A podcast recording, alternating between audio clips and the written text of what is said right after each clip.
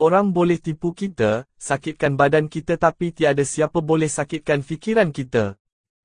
Tiada kata-kata atau tindakan sesiapa yang boleh menyakiti kita. Sebaliknya, fikiran kitalah yang menyakiti kita. Kita yang menyakiti diri sendiri dan kitalah yang menyembuhkan diri sendiri.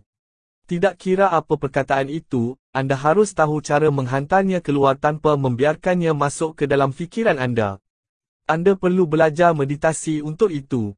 Kehidupan seperti pemikiran.